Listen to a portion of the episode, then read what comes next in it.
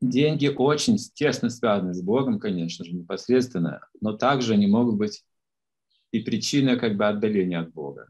Вот, удивительная сила в деньгах, я поражаюсь сам.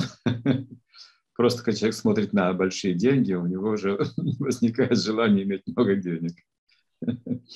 Такое влияние, просто если мы видим деньги или золото, лихорадка начинается, если большие да, суммы. И деньги обладают такой духовной силой, когда, когда их используют в жертве для Бога. Вот тогда через такую жертву проявляется Бог непосредственно. И такие примеры можно привести, примеры, например, из истории а, Франциск Осийский был такой, был сыном очень богатого человека. Биография подробно описана. Его отец был очень богатым человеком. Франциск отказался от богатства, стал нищенствовать.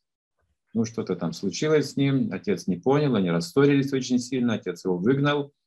Франциск ушел, освободился от этих пут богатства и стал нищенствовать, просить подаяния и служить Иисусу Христу. Так, такая история. Его друзья, у него были много друзей, богатых, молодежь золотая молодежь. Он был таким как бы человеком очень любимцем, вот в центре внимания был другом таким. Поэтому они стали думать, как его вернуть обратно.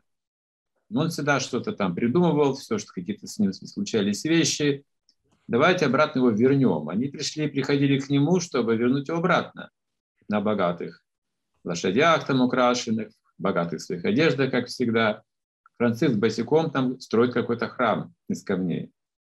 Такова история. И говорит, Франциск, давай жить нормальной жизнью, возвращайся.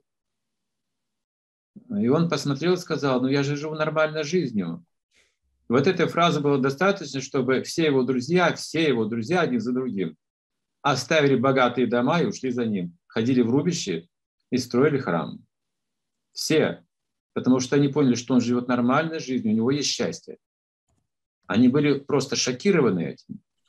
Да, вот как человек все это вот отдает, и когда они а, отдавали вот это вот, отрекались, так сказать, от своего богатства, они чувствовали счастье и танцевали, и пели, ходили, как сумасшедшие. Люди, люди боялись их.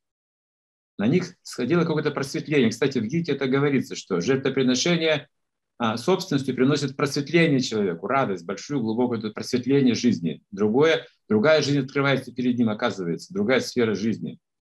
У нас это финансовая сфера жизни, мы живем в финансовой да, сфере жизни, а есть другая еще сфера жизни. Вот неведомая, да, обычным людям, которые вот не знают об этом ничего, даже боятся. Все же боятся потерять деньги.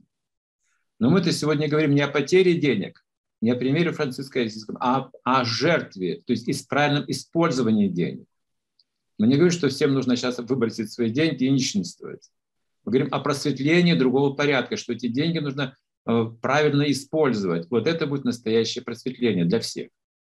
И вот так мы познаем Бога, они, оказываются, связаны с Богом, потому что принадлежат Богу. Деньги-то принадлежат Богу, а не нам.